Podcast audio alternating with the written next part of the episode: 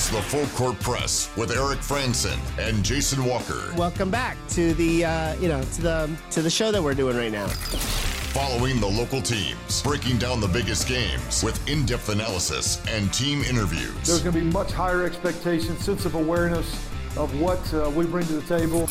Join the show by calling into 435-752-1069 or text 435-339-0321. It's the Full Court Press. Rose and yes! Caught! Touchdown! They did it!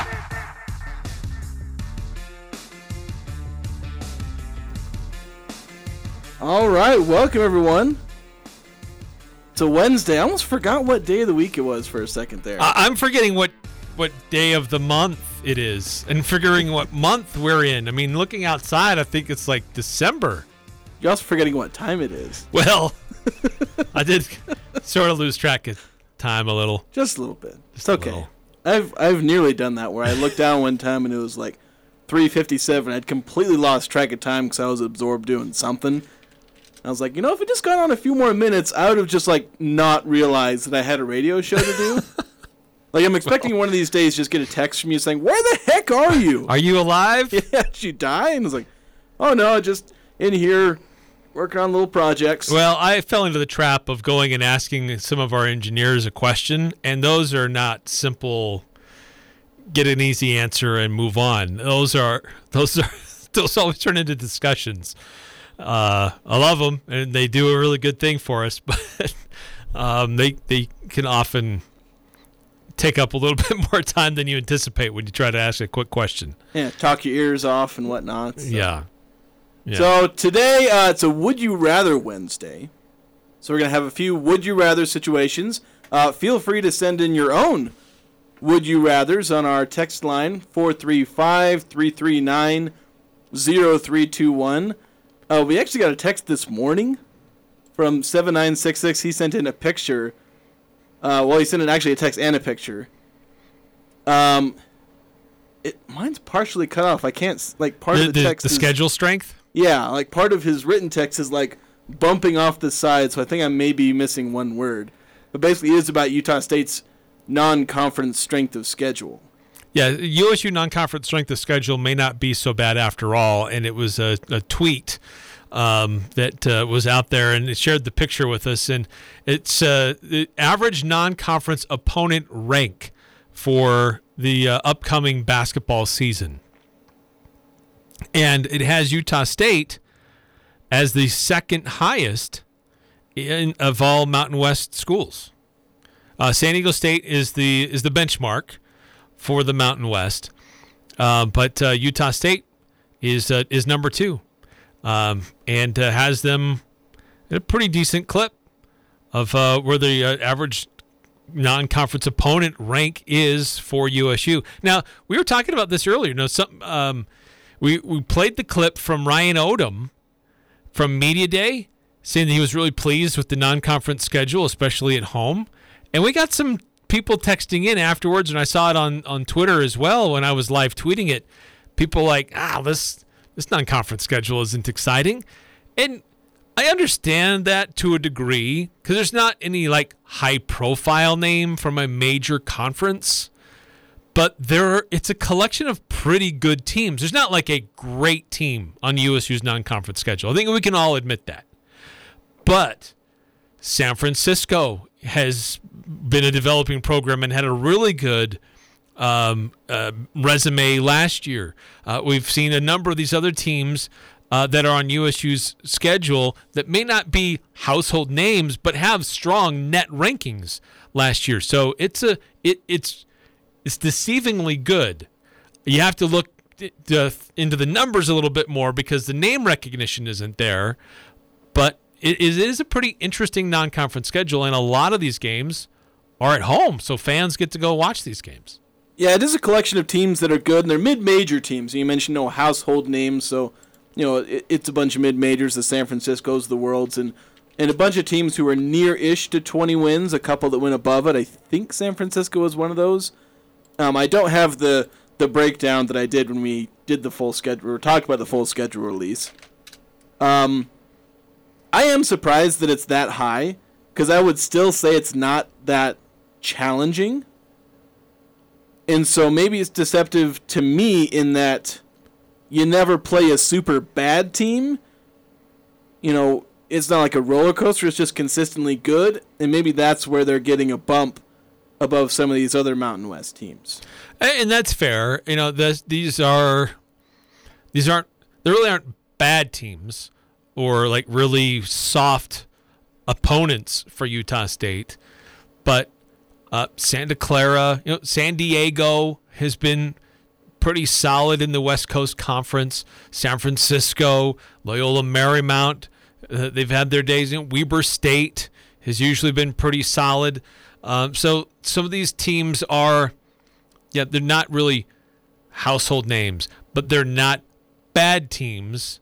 They're not high profile teams, but they're they're solid teams. And especially this is a this is a non-conference schedule that is really suited for a team that's trying to figure out its new leadership and its new style after some of its more experienced players have moved on. And so this is I'm I'm very pleased with this with this non-conference schedule for Utah State considering where they're at and what they're trying to do to figure themselves out before conference play.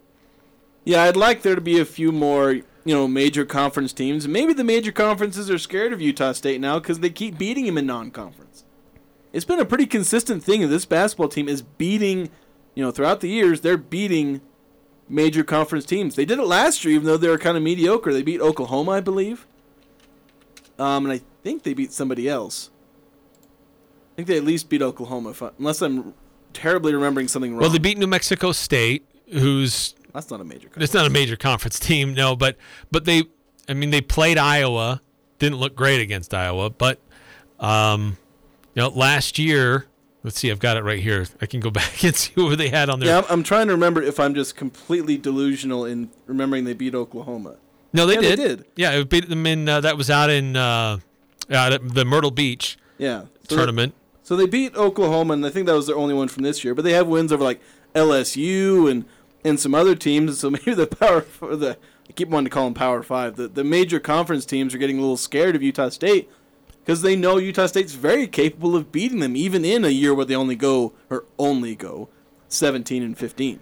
Yeah, beat Oklahoma, got rolled by Iowa. Those were the only Power Five schools that were on their schedule. But they played St. Mary's, they played Richmond, you know, they uh, New Mexico State. Definitely last year's non-conference schedule was more, I, I guess you could say, higher profile than this year's.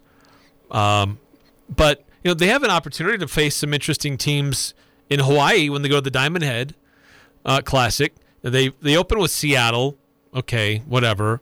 You know, not really a household name.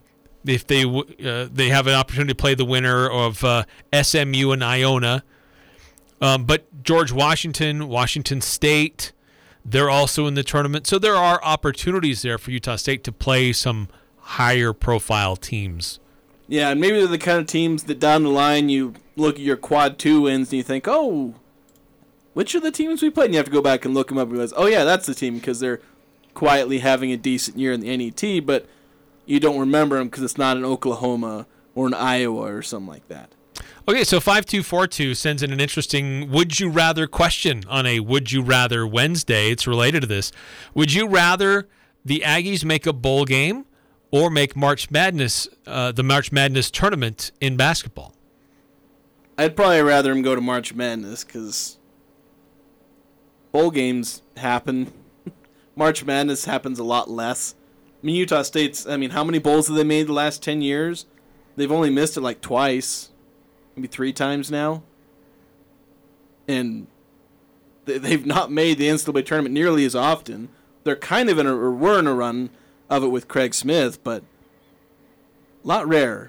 It's true. Uh, it's a great point. You know, the opportunities to make the tournament have been haven't become as regular as uh, as a bowl game. I think that your opportunity for revenue uh, to a to a, a, a team to an athletic department that can really vary. Like bowl games, they you see these bowl payouts, and everybody thinks that's what it is. It's really kind of a a mystery number. It's sometimes a made up number because it depends on how many tickets you sell, what it costs to travel there.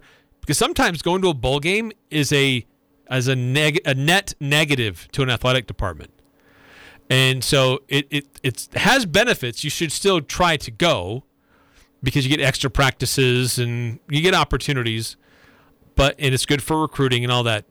But the NCAA tournament, that's that's like guaranteed money that you're going to get, Yeah. and it's a lot cheaper to travel your team to go to an NCAA tournament thing, uh, game than it is to travel a football program. Yeah. Well, here's I'm going to take this this uh, idea of the would you rather. I'm going to escalate it. Take it take and turn the dial all the way up to like 15. Basically two impossible situations, but um would you rather Utah State go to a Final 4 or a New Year's 6 bowl? Ooh. Good question. I remember having this debate several years ago. This was before the college football playoff. And we were debating would you rather have Utah State? I don't remember if it was go to the, the, the Final Four. I think it was Sweet 16. But would you rather have Utah State go to the Sweet 16 or to a BCS Bowl? Yes. And this was Gary Anderson was it, had he stayed thing, in his first iteration, it looked like Utah State could have been in a position to be a BCS player. And so it was a legitimate discussion. And Stu Morrill was still around, so it was a legitimate discussion to have. Um, and I, at the time, I remember making the argument that it would have been better for a BCS appearance, just because limited number of teams that are there, and it is a significantly more significant payout to the school to do that. But in this situation, uh, it's I don't know because you get that's a lot of units in the NCAA tournament to make it all the way to the Final Four, and that speaks a lot about your your coach and your program. I like how you're just breaking it down all along the money lines. We aren't even talking about school pride or how good the team is, how fun the season is. the it's all about the money, Eric Frandsen. It's all about the money. Uh, I, well, Final Four or New Year's Six. You know, I, I think probably Final Four in that case. Uh, you would get more exposure on a Final Four trip than you would in a New Year's Six bowl.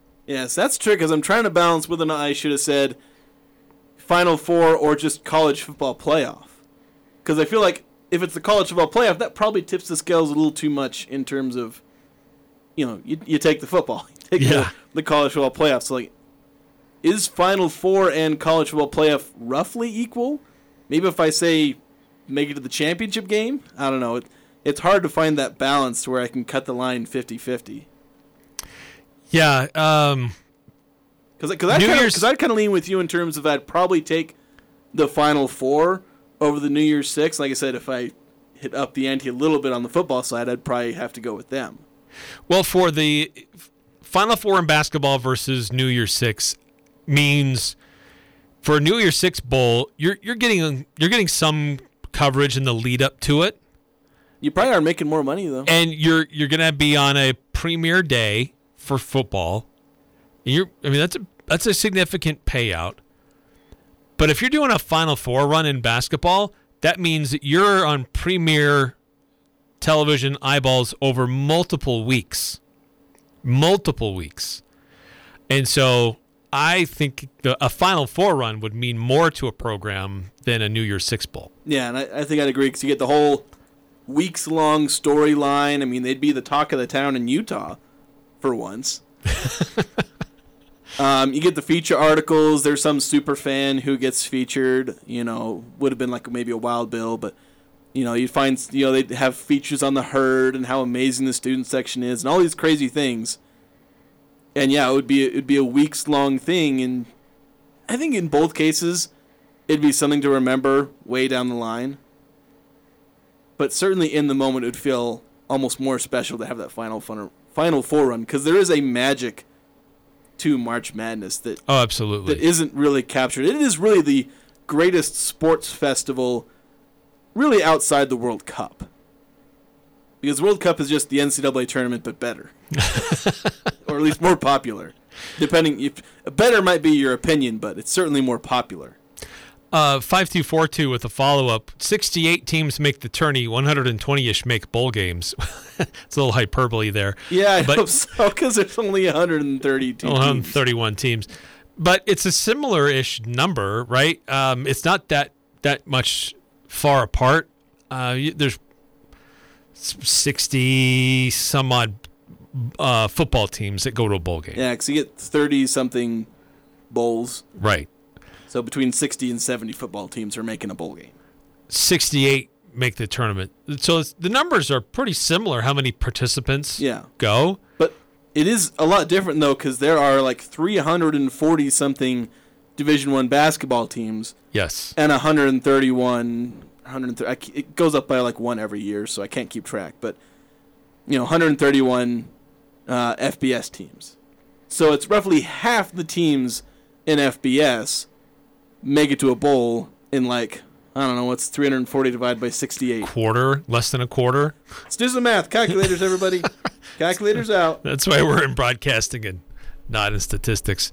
But yeah, I mean, you're the odds of advancing and, and going to a bowl game, and, that- and there's a there's definitely a difference. Like going to a bowl, being bowl eligible, is not the same as going to the NCAA tournament. Yeah. Like going to the Barstool Sports Bowl, Arizona Bowl, is not on par with the first round of the college football playoff. But they're both bowl games, but they're vastly different. Yeah. So it did the math. 68 divided by 340. That's 20 percent. Oh, well, I wasn't so, too far off. Yeah, so you're, you're pretty good. Like if there if there's a few more teams, then it gets a little closer, or actually maybe go down. Maybe goes down. but however math works. But basically, yeah, I, I I lost my train of thought completely. So because I was gonna say something based off what you. Well, and I don't like I don't. Uh, there's talk recently about expanding the tournament. Don't I don't think you need to expand the tournament.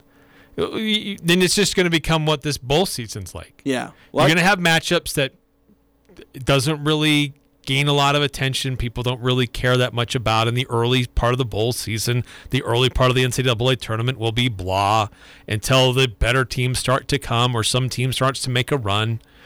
So keep it as it is. Like it's it's awesome. Why Yeah. do we need to mess with it? Yeah, so my point, the part I lost my train of thought was with the bowl game, getting to a bowl game is just a benchmark. That's what you're supposed to do. Unless you're a really bad team and it's like, oh, we got to make a bowl this year. Know, that, that's not good. For the NCAA tournament, for most teams, you know, for some programs, getting to the tournament is the benchmark. The Dukes and the Kentuckies and the whatnots. Sure. There aren't too many of those teams, though. For everyone else, getting to the tournament is an achievement. Right. Just getting there, that's your that's that's the jewel in the crown for you. Yeah, like you measure how good mid-major uh, coaches are by how many tournaments they've appeared in. And, and when you get to the major, it starts like how many tournament games have you won. Right. But you look at Stu Morrill, you talk about how many wins he has and how many times he went to the tournament. And that's how you measure his success. With the bowl, it's like, well, you're supposed to go to bowl games. Like, you know, Kyle Whittingham, he just keeps going to bowl games. That's what he does. Like, it, it's not a achievement for a lot of these programs to get to a bowl game. No, it's it's not just going to a bowl game. It's do you go to a New Year's Six bowl game? Yeah, and are you winning your bowl games? Right. Especially because that was one of the things with Whittingham is he kept winning. He had a winning streak in, his bowl games for a while. But on the subject of expansion, I prepared a whole rant on this. So I was gonna, I was going to talk about it later. But basically, the idea of expanding the NCAA tournament, it, it's not just about unnecessary. It's stupid. because here's the thing. See, you, talk about expanding the playoffs in football that feels necessary because there is a complete exclusion to it to where it's being hoarded by a couple of teams. And so there's some expansion. Give people an opportunity, give them a chance. Because there's only a few teams that have a chance. So you expand it so if it goes to 12, and with someone like the auto bid type things, you know, a team like Utah State has a chance. Is it a great chance? No but it's a chance. And a lot of other, you know, G5 teams, they have that same chance. And that's what we're asking for with college football expansion. You look at the NCAA tournament, with very few exceptions, if you play good enough, you will be in the tournament. If you do not play good enough, there will be a chance you miss it. Utah State, they didn't play good enough, they missed it. Yeah. And, and there are some exceptions. There the time Utah State was in the final AP poll and missed the tournament. Yeah. That's kind of an exception to that, that It- blanket yeah. statement I'm making. But still, It's an outlier. the if you're on the bubble and you miss it, shut up, don't complain. You didn't deserve to be in it. You did not deserve to be in the tournament if you're on the bubble. You know, if you're in that 60 to 80 range, don't talk about how you deserve to be in the tournament. You didn't. You're lucky if you got in, you're unlucky if you missed it. Well, if you expand the tournament, then there's going to be a, you just move the goalposts of where the next bubble is. Yeah. There will always be a bubble. Yeah. and that- now people use that uh, as a, you know, argument against um, college football expansion. But again, I've explained like why the college football expansion is necessary compared to why NCAA tournament is completely unnecessary. You know, and if and Ryan Odom he he mentioned this. I was going to try and pull up the clip, but basically he said gave kind of a lukewarm answer, room temperature answer on uh, he's in favor of more people getting opportunities and talking about how special of an experience it is. But the thing is, who's getting those more opportunities? It's more major conference teams. You know, you're not getting an, an extra bid out of the Ohio Valley because of this. You know, and you look at who's That's pushing for, and, and look look at the the commissioners that are pushing for expansion. ACC, SEC. There was a, I think the Missouri head coach again in the SEC, pushing for that because they're the ones who stand to benefit from that. Not the smaller schools where you'd say, oh, let's get two bids from some of these leagues where they are maybe kind of getting screwed a little bit by the one big mentality, the way Utah State kind of was when they were in the WAC. You know, maybe you get the the 26 and five team that just happened to lose in the championship of their you know NCAA tournament or their conference tournament, and they miss out because it's their one bid lead. You know, that's not the team that's getting in. It's the below 500 team in the Big East that's getting in. And if you look at, I I looked up the NET from last year, and if you look at the, just take the top 128 teams, there were like 10, 12 below 500 teams in the top 128 of the NET. So if you're doubling, like I believe the Missouri coach was the one who said you should double the field, you're letting in a dozen or more teams with a losing record. and I get there's can be some context to that losing record, but you're really going to let literal losers into the tournament. At least in college football, you can reach me at least reach mediocrity. Yeah, but they're starting, be to they're starting to bring in like and five and seven teams in. But Like that's when it got too bad for bowls. uh, yeah, that that's look. It, should be an achievement for success. Like opportunities at that level for postseason should be achievements for success, not reaching a benchmark of mediocrity. And so that's why I think for college basketball, keep it at 68. We already have too many bowls as it is. I don't think we need to add more. Uh, let's just improve the ones that we already have. yeah. Um, but um, yeah, Let, let's just have some quality quality games. Good teams playing against other good teams. That's what people want to tune in to watch. Yeah. And I don't know if maybe there's some argument about having more of a focus and a reward for regular season versus a few days at a tournament. Yeah. And I and I get that. And I think that there probably should be a little bit more recognition for what you accomplished on the entirety of your regular season versus getting hot for a few days. But as it stands, leave it at 68. We can maybe debate on how that 68 is determined, but it, it doesn't need to be expanded. Yeah, see, I'm in the camp of there shouldn't be conference tournaments.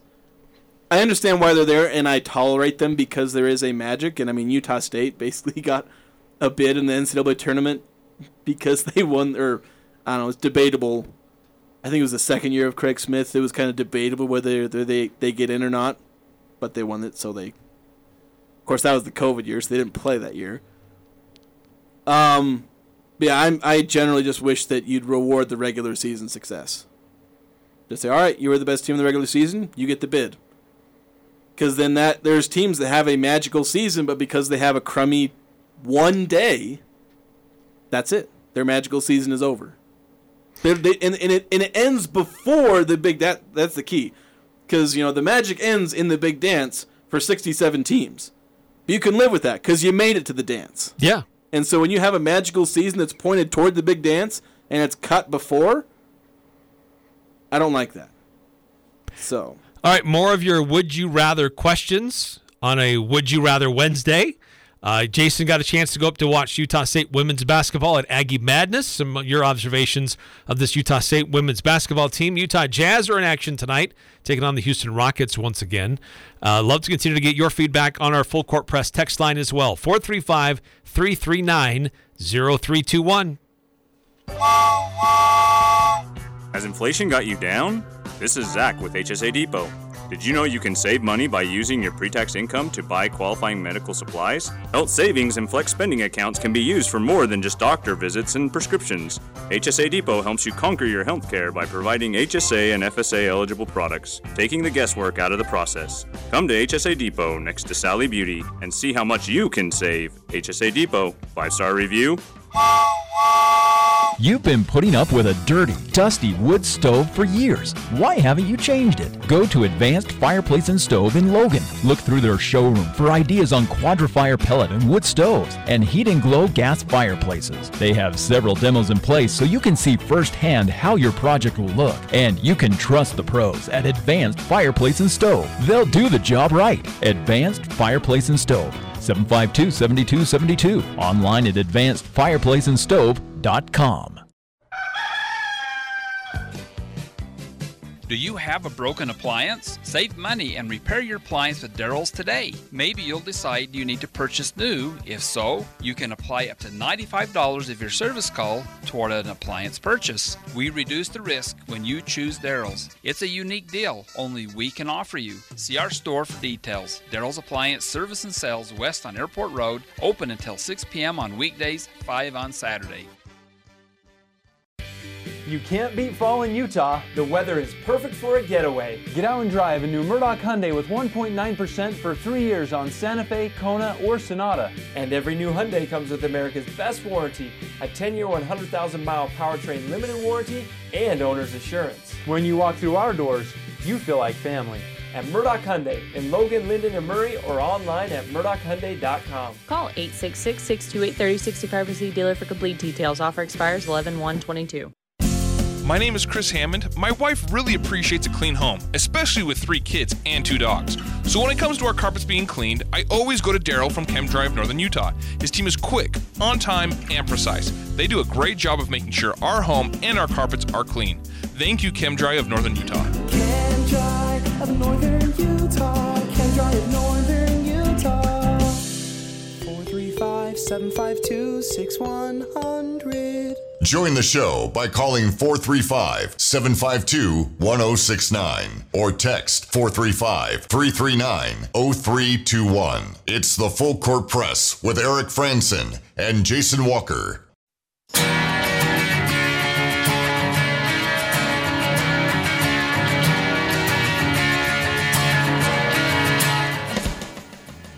Welcome back, Full Court Press. Jason Walker, Eric Frandsen. I don't know if I introduced us at the beginning of the show. If they don't know who we are by now. Yeah, maybe. But somebody somebody tuned in for the first time and thought, "Who are these two weirdos? I want to know who they are before I switch the channel." It happens, you know, new people's in the area all the time. It's possible. Uh, by the way, speaking of college basketball, we didn't mention this the other day. The coaches poll, top 25 coaches poll, preseason for uh, men's basketball was released this week. San Diego State coming in at number 20. They were 19 in the AP, but um, several, uh, two other teams getting some votes in the poll. Wyoming getting seven points in the poll, and Boise State getting one point, which means one person out there had Boise State as the number 25 team on their ballot for the season. But uh, Wyoming and uh, Boise State getting some love outside of uh, San Diego State. Yeah, the coaches poll tends to be a little more favorable to the non-major conferences, non-power fives. Um, I don't know if that's because coaches voting is kind of lazy and just scoreboard watching, or if they just don't have the same biases as you know media. Whatever it is, you tend to get a few of these, you know, And a few people from Wyoming, probably two or three, put Wyoming somewhere in the 20s. Then obviously Boise State at 25. Right. Some random coach, whoever you are, is really confident about Boise State. But the the top ten in both polls pretty similar. The really only major differences. Uh, the coaches put UCLA at number seven. The AP writers put Duke at number seven. You just flip flop those two, and then everything else is the same.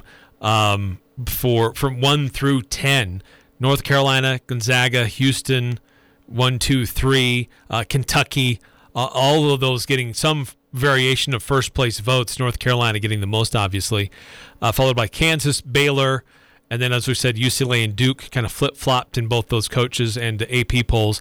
Then Creighton at number nine, Arkansas at number ten. So kind of similar in how these polls look, at least on the top part of it. Some variance uh, as you get further down on a few things, but good to see the Mountain West getting some uh, preseason love. Yeah, there seems to be at least some preseason love aside from San Diego State, almost more as things go along because San Diego State was like the one heralded team, and then there was some love for Wyoming, but Utah State, we talked about this yesterday, they're coming along, getting some hype from outside of Cache Valley of all places. Yeah, Ken Pomeroy likes the Aggies. The Las Vegas odds makers like the Aggies as number three. Of course, the the Las Vegas odds really mirror Ken Pomeroy. So I don't know if that's kind of proof in the pudding of who they follow, but still, I mean, there's there's some some love outside of uh, the Mountain West for the Utah State Aggies. I don't know if there's one thing I've learned from Mountain West awards voting and things like that is that it's stupid. You're not pulling any punches today. No. I think this is the third time you've called something stupid today. What was the first time? Uh, you talked about the expanding the tournament. Yeah, that was the first one. This is the second time. Oh, what was the th- uh what was the other one? Maybe it was just two. Maybe it was only the two times. Maybe it was what you said you, what you were calling me as I came in late. I don't know. oh no. I hadn't gotten on air before you sat down. That's true. Uh, 8968 on our full court press text line. Why don't the NCAA do like the Utah high school tournaments and just bring everyone? You know, if there were only like 20 teams, then maybe. How about you just bring the whole top 25? Just do that. That's it. Everybody who's uh, top 50 in the net, you get a first round bye. That's what would happen if you doubled it. You'd give like a bunch of teams a first round bye, and that really would be the week where just only a few people watch. I don't know. Well, eh, yeah. It- it- you might still mean- watch it because March Madness has become a cultural thing. You know, it's going to be on here in the workplace. You know, while it's going on, Oh, yes. like, and, and it's to be the case for. And know- there will be food and Yeah. drinks, and, And- it'll and be it- an all day affair. Yeah, and it, I mean it kind of makes sense for us because we have a sports department. But even then, people from the not sports department are to be watching. People who haven't watched a college football, uh, college basketball game all year are to be sitting in the conference room while it's on or on one of the other TVs. Yeah, that will fade in and out all day long. Yeah, but then you know, there's a bunch of other places they're to have it on. Like when I was in school, one of the teachers would put it on the the, the, the projector, and you you'd watch college basketball. It's, I've had multiple kids thing. in their elementary classes. Like the teacher puts a great big bracket on the board, and it's part of the class experience about picking brackets and following along. It's like it's Yeah. it's definitely a cultural thing. It, it is like the Super Bowl in a way where it's become a it's it's an American festival Yes, it is an event. Because I know the, the World Series. I don't know if the World Series was. I don't know because the Super Bowl didn't get this way until the last twenty or so years, and by then Major League Baseball was starting to tail off a little bit. Uh, Super Bowl's been a big event for I'd say close to 40 years where that's like It's only been going on for like fifty. yeah, I don't know. It's been going on maybe a little bit longer than that, It's but it's it, we're about to certainly get like the- Super Bowl fifty six or something like that. I would say certainly in the uh, uh, early to mid 80s it really became a big cultural phenomenon. Yeah, that's that's that's probably about right. I guess I wouldn't know. It wasn't around in the '80s, but still, yeah. Like the Super Bowl has become a cultural phenomenon. March Madness to where you're f- trying to fill out a bracket, and then Major League Baseball has their tradition, but it doesn't gather in the casual audience. And the NBA doesn't do this, NHL doesn't do this, and MLS they couldn't get casual fans if they wanted them. um, but yeah, it, it, that's why these two events, March Madness and the Super Bowl, just two very unique things. They compare in a much more scaled down way, again, to the World Cup. Again, we're talking about a giant worldwide scale, basically a worldwide March Madness, what the World Cup is. Yeah. So Yeah, that is the biggest sporting Yeah. event in the world. it's like the only world festival. I guess I guess the Olympics. You have two world festivals: World Cup and the Olympics. That's pretty much it. Uh, 9315. Who's the two new guys on the show? AJ and AJ? Glad you cleared that up. I can't tell you how many times I've thought of just calling you AJ Frandsen or Ajay Salvesen, just because I because you know I used to listen to the show. It was always you know Eric Frandsen, AJ Salvesen. The second name that's always said is always Aj, and so I keep wanting to call you Aj. I got my own name down pretty well. That would be that would be a low point in my broadcasting career. It'd be just be called Ajay Be called- we love you, AJ. okay, I got another would you rather question. It's kind of related. So, circling back to Utah State men's basketball, uh, would you rather? And this we've been talking about the non-conference schedule, and I was actually thinking about this earlier today before I even saw this tweet that came through, talking about Utah State and this non-conference uh, schedule and and where they rank. But would you rather have a non-conference schedule? kind of similar to what we have this year for USU, where a lot of home games, maybe not really any high profile opponents, but opportunities to get your, steam, your, your team gaining some momentum, learning winning basketball before you get into conference play? Or, or would you rather face uh, or have a, a non conference schedule that puts you up against a high profile team after high profile team? and it's going to be tough to get some wins in those games. So, would you rather find ways to get wins, or would you rather play big named opponents that you're likely to lose? You can only have one or the other. I'm not going to give you the chance to blend it somehow. You can only choose one or the other. Um, it's a lot more fun to cover, at least you know from a sports writer's perspective. It's a lot more fun to cover the weaker schedule because covering wins and you're you know there's a lot of at least for me there's a lot of fun stats and there's guys performing at their best and they look really good. I don't know if that's better for the team. If I'm looking at like what are, what's better for the team, I'd probably think you know more of a tougher schedule. We see this, in, you know, the the high school uh, coaches they always want to be scheduling tougher opponents, even though a lot of times they'll get their teeth kicked in by them. But they want to play tougher opponents. There's so, so there's something to that that even though you lost, you know, you're playing tough opponents and you're getting better. So I mean, I'm gonna I'm gonna find a, a different way out where I'm gonna say from a sports writer's perspective, and maybe I'll have this as my official one. I'd prefer the weaker schedule, but if you're looking at team success, you want to play the tougher schedule. See, because the the Stu Morrill model was I want to play teams that uh, will help my team come together, get some wins, get some momentum going into conference play, and uh, that drove all of us crazy. Like Stu, you've got a good team. Let's see what they can do. And it would always come back to bite them in March. Like, well, your resume is not strong enough, so if you don't win those few days in in your tournament, then you're not going to the NCAA's. And so it was always kind of like, well, you need to test yourself against good teams.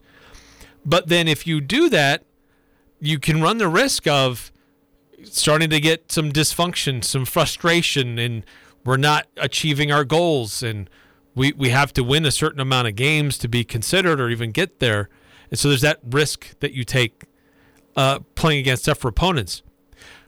Uh, to answer my question on the would you rather scale, I, I would rather put your team up against tougher opponents. And it it's opportunities for more high profile upsets if you get it. But even if you don't, like it's going to test your team and open your eyes as to what your warts are and what you still need to work on. Because if you're beating softer teams, you might not really know where your weak spots are quite as well as if you're facing a, a really uh, more established team on the regular.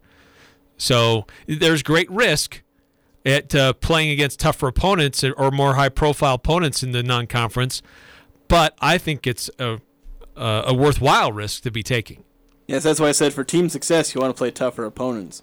I mean, you mentioned the possibility of dysfunction, you know, losing, you know, causes problems, but I think that's where good coaching and good culture come in. If you have both of those, you'll be fine. You know, you'll be able to overcome those, and because the good coaching will also play into you find those mistakes and you fix them, and you actually get better, as opposed to playing momentum where if you have the momentum from a weaker schedule, it comes crashing down once you hit adversity because you've never faced it. Good point too. Uh, six one three three with the with the text. With this team that hasn't played a lot of games together, I'd rather the easy schedule where they can learn to play together. The thing is, there's a lot of guys. A lot of these guys have played together though. There's only like two newcomers to the rotation. You know, rotation of like nine players. These guys have played together. It's true. The the the, the core of this team has been together. This isn't like Utah, the women's team, where they've yeah, women's team. They've played zero games team? together. Vastly different story. But you're right. I mean, Taylor Funk, Dan Akin. Other than that, I mean, the core of this roster has been here. Uh, 6543. The problem over the Stu years is that they never played that many good teams before the tournament, hence no success in the NCAA. And that's a good point, too. Like, even if you play well enough and, and you win enough games and you get to the tournament, the first time you face a, a real legitimate opponent is in the tournament. That's, we saw that play uh, many, many different times on the Utah State stage where they were a little bit stunned. They didn't quite know how to play. They, they competed well. I don't say that they were totally gobsmacked, but um, it, they weren't as familiar with how to compete against that level of of uh, competition, athleticism, and it uh, eventually, you know, it, it, they just couldn't get over the hump except for that one time early in Stu's career. Yeah. All right, we're going to take a quick break here. Uh, we'll be back. We'll talk a little bit about women's basketball. Now they had the Aggie Madness last night. Have some observations for you there. I was able to attend the event, so we'll talk about that after this. Hey, it's Jackson with Mountain West Motor. We love the Cache Valley. Thank you for all of your support since we opened in February. Every one of our rigs is built for your adventure. We invite you to stop by at 615 North Main when thinking about a new rig. At Mountain West Motor, we have Ford Broncos, Ram TRXs, but also keep in mind we have great price point rigs starting at 20K. Check our website for current inventory and pricing at mwmotor.com. And for news and events, follow us on Instagram at mwmotor.co. Mountain West Motor, built for your adventure. What's more important than sleep? Granted, some things are, but not many. This is Ryan at My Mattress, and here we offer the best solution to better sleep a better mattress. IntelliBed, the gel mattress, cradles your hips and shoulders while providing the best back support possible. Or come in and choose a Tempur-Pedic that boasts 93% of their owners love their bed. My Mattress, offering the best sleep possible by the South Walmart. Don't get caught without power after a windstorm or a major winter freeze. Golden Spike Electric offers Generac backup generators so you can be prepared and keep your home warm while avoiding frozen pipes. Golden Spike Electric is one of the largest Generac dealers around, so you know it'll be installed right. Whether you're a homeowner or an electrician, contact Golden Spike Electric to rest easy the next time the power goes out. Online at gsegenerators.com or call 435 257 3016. They also service other models. Saturday on Compass Media Network's coverage of NCAA football. Big Ten powerhouses collide as the second ranked Ohio State Buckeyes take on the 13th ranked Penn State Nittany Lions. Hi, it's Greg Daniels. Join Tiki Barber and me for all the action as CJ Stroud and the Buckeyes face a tough road test against Sean Clifford and the Nittany Lions. It's number two Ohio State and number 13 Penn State. If it's NCAA football, it's right here. Saturday morning beginning at 9:30 on Sports Talk Radio, 1069 FM, 1390 AM and streaming at 1069thefan.com. This is Nate Lamson with Valley Office Systems, your home team when local matters. Valley Office Systems is your local provider for all things office, copiers, printers, furniture, and document management. Proudly serving Cache Valley since 2007. Visit valleyofficesystems.com. It's the Full Court Press with Eric Frandsen and Jason Walker.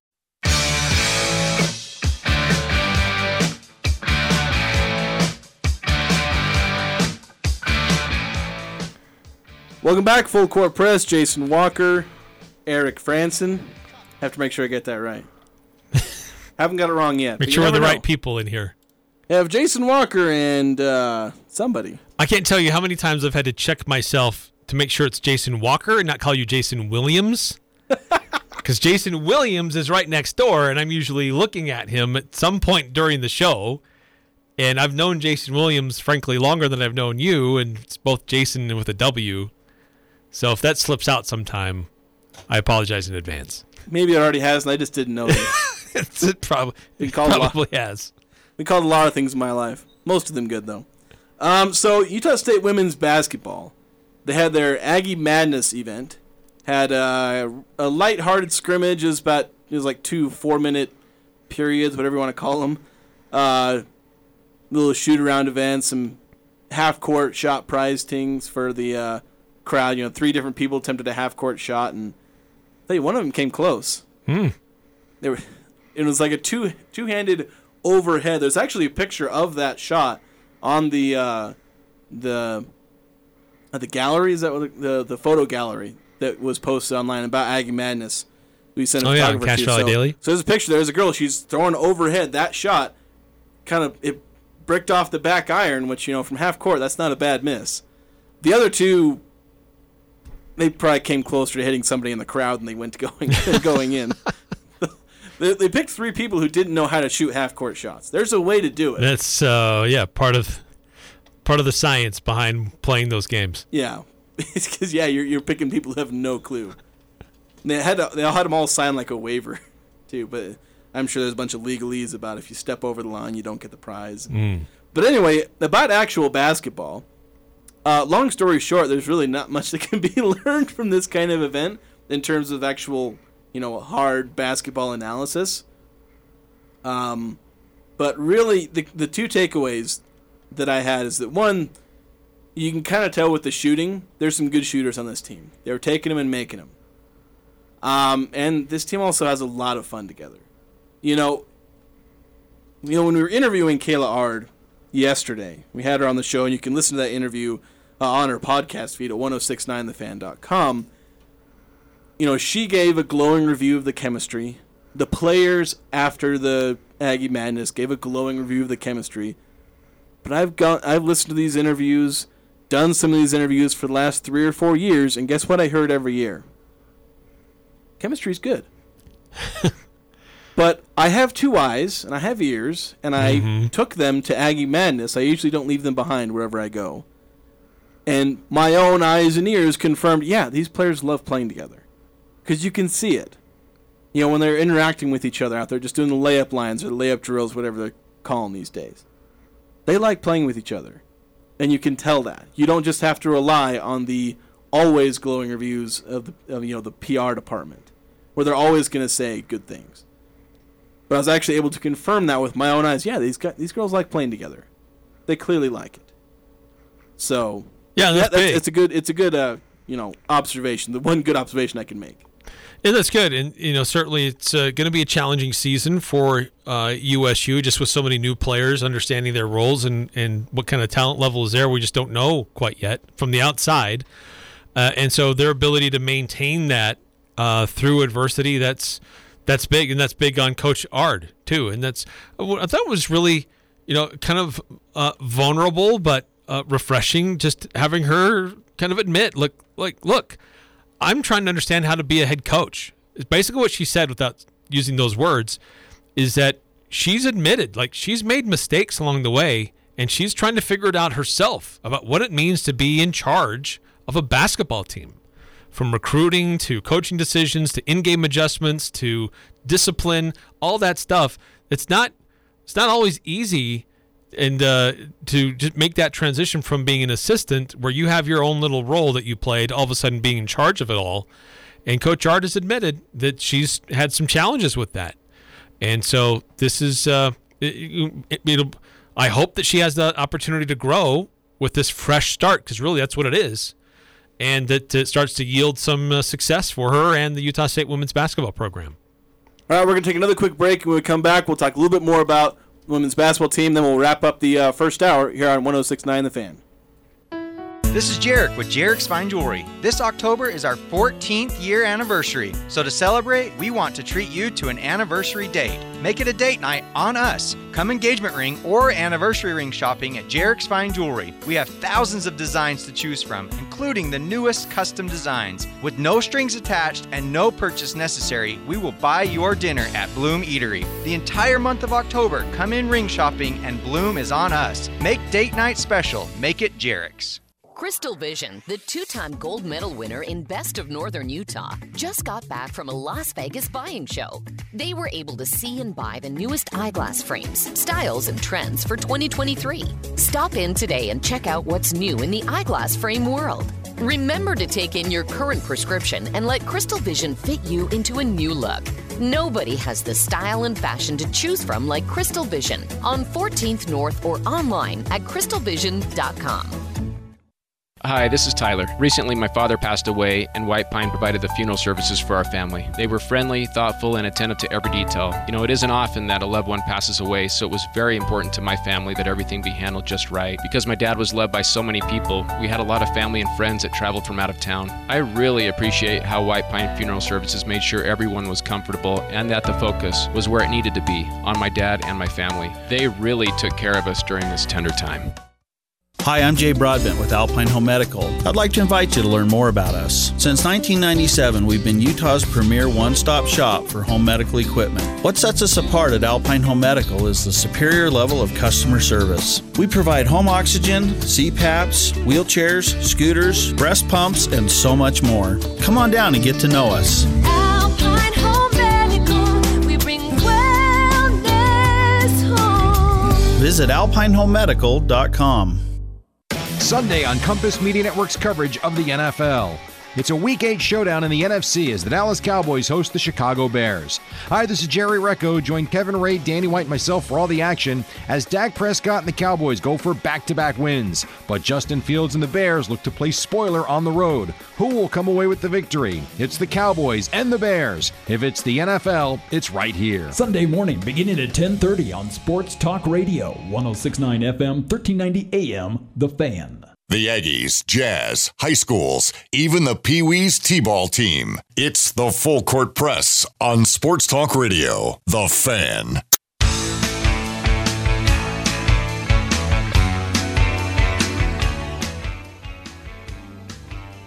The new Valvoline Instant Oil Change is across from Angie's on Main Street in Logan. Valvoline Synthetic and Valvoline Max Life are the engine oil your vehicle loves. So, talking about women's basketball. Just trying to finish up the hour. I know talked about chemistry and whatnot and how it feels real. Finally, maybe we'll see. It, it could again be another. You know they have chemistry now. How will that be tested going forward? So that's certainly uh, something to look for. Yeah. So, cause, and, and that's another, another, you know, conversation about this is you talk about having chemistry off the court. How much does that translate to on the court chemistry? Because there's the fact of you know liking each other, that's important. But, like, does that translate to being able to run, you know, pick and roll between a couple of players? You know, does it translate to being able to, you know, know where your teammates are at? Trust that you do your role, they'll do theirs, and it comes together at the appropriate time and place to get the right play done. Yeah. So you got to be able to have that because you can like somebody, but then in your back of your mind think, "Oh, they're not very good," and then that can cause its own problems. Right. So it'll be interesting to see if that chemistry can really make a difference. I hope it does. It's never a bad thing to have your players like each other, though. It's it's. I don't think it's ever been a bad thing. no, not that I'm aware of. Uh, the, the other challenge too is just so many new players for Coach Arden or coaching staff trying to figure out like what what does a rotation look like? Uh, what are the starters going to be? Who are they going to be? Because you don't have like designated people coming back and it's like their time and they're emerging. But at the same time, she's bringing in players who have had a lot of experience in other places, so they have opportunities to to play those roles, but still trying to understand with so many new players, like what do you really have? And that might take a few weeks and, and maybe even a month for this Utah State women's basketball program to fine tune who they really are based on the rotations and who's going to be a who may start a game, but who might finish a game could be very different.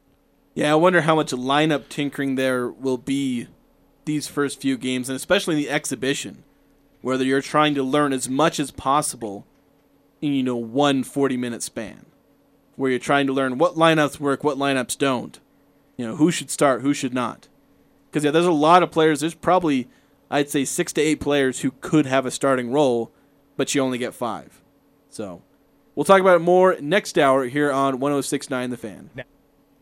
I'm Dan Patrick, and this is Above the Noise. Coming into the NBA season, there were a lot of question marks surrounding Zion Williamson, his health, as well as his future. The fourth year pro has all the tools to be great. But after sitting out last night's contest with an injury, the former Duke standout has now played just 88 out of a possible 230 games for the Pelicans. When you have talent like that, it'd be foolish to dismiss the 22 year old and that he will be injury prone the rest of his career. The Sixers had patience with Joel Embiid, and certainly paid off. The talent is evident when it comes to Zion. Big, fast, he can jump, and has a fantastic feel for the game. But after signing that max extension this offseason, New Orleans has committed heavily to the young star. He's got a great roster around him. The question is his health as he moves forward. It's a big risk, but it's worth taking. I'm Dan Patrick, and this is Above the Noise.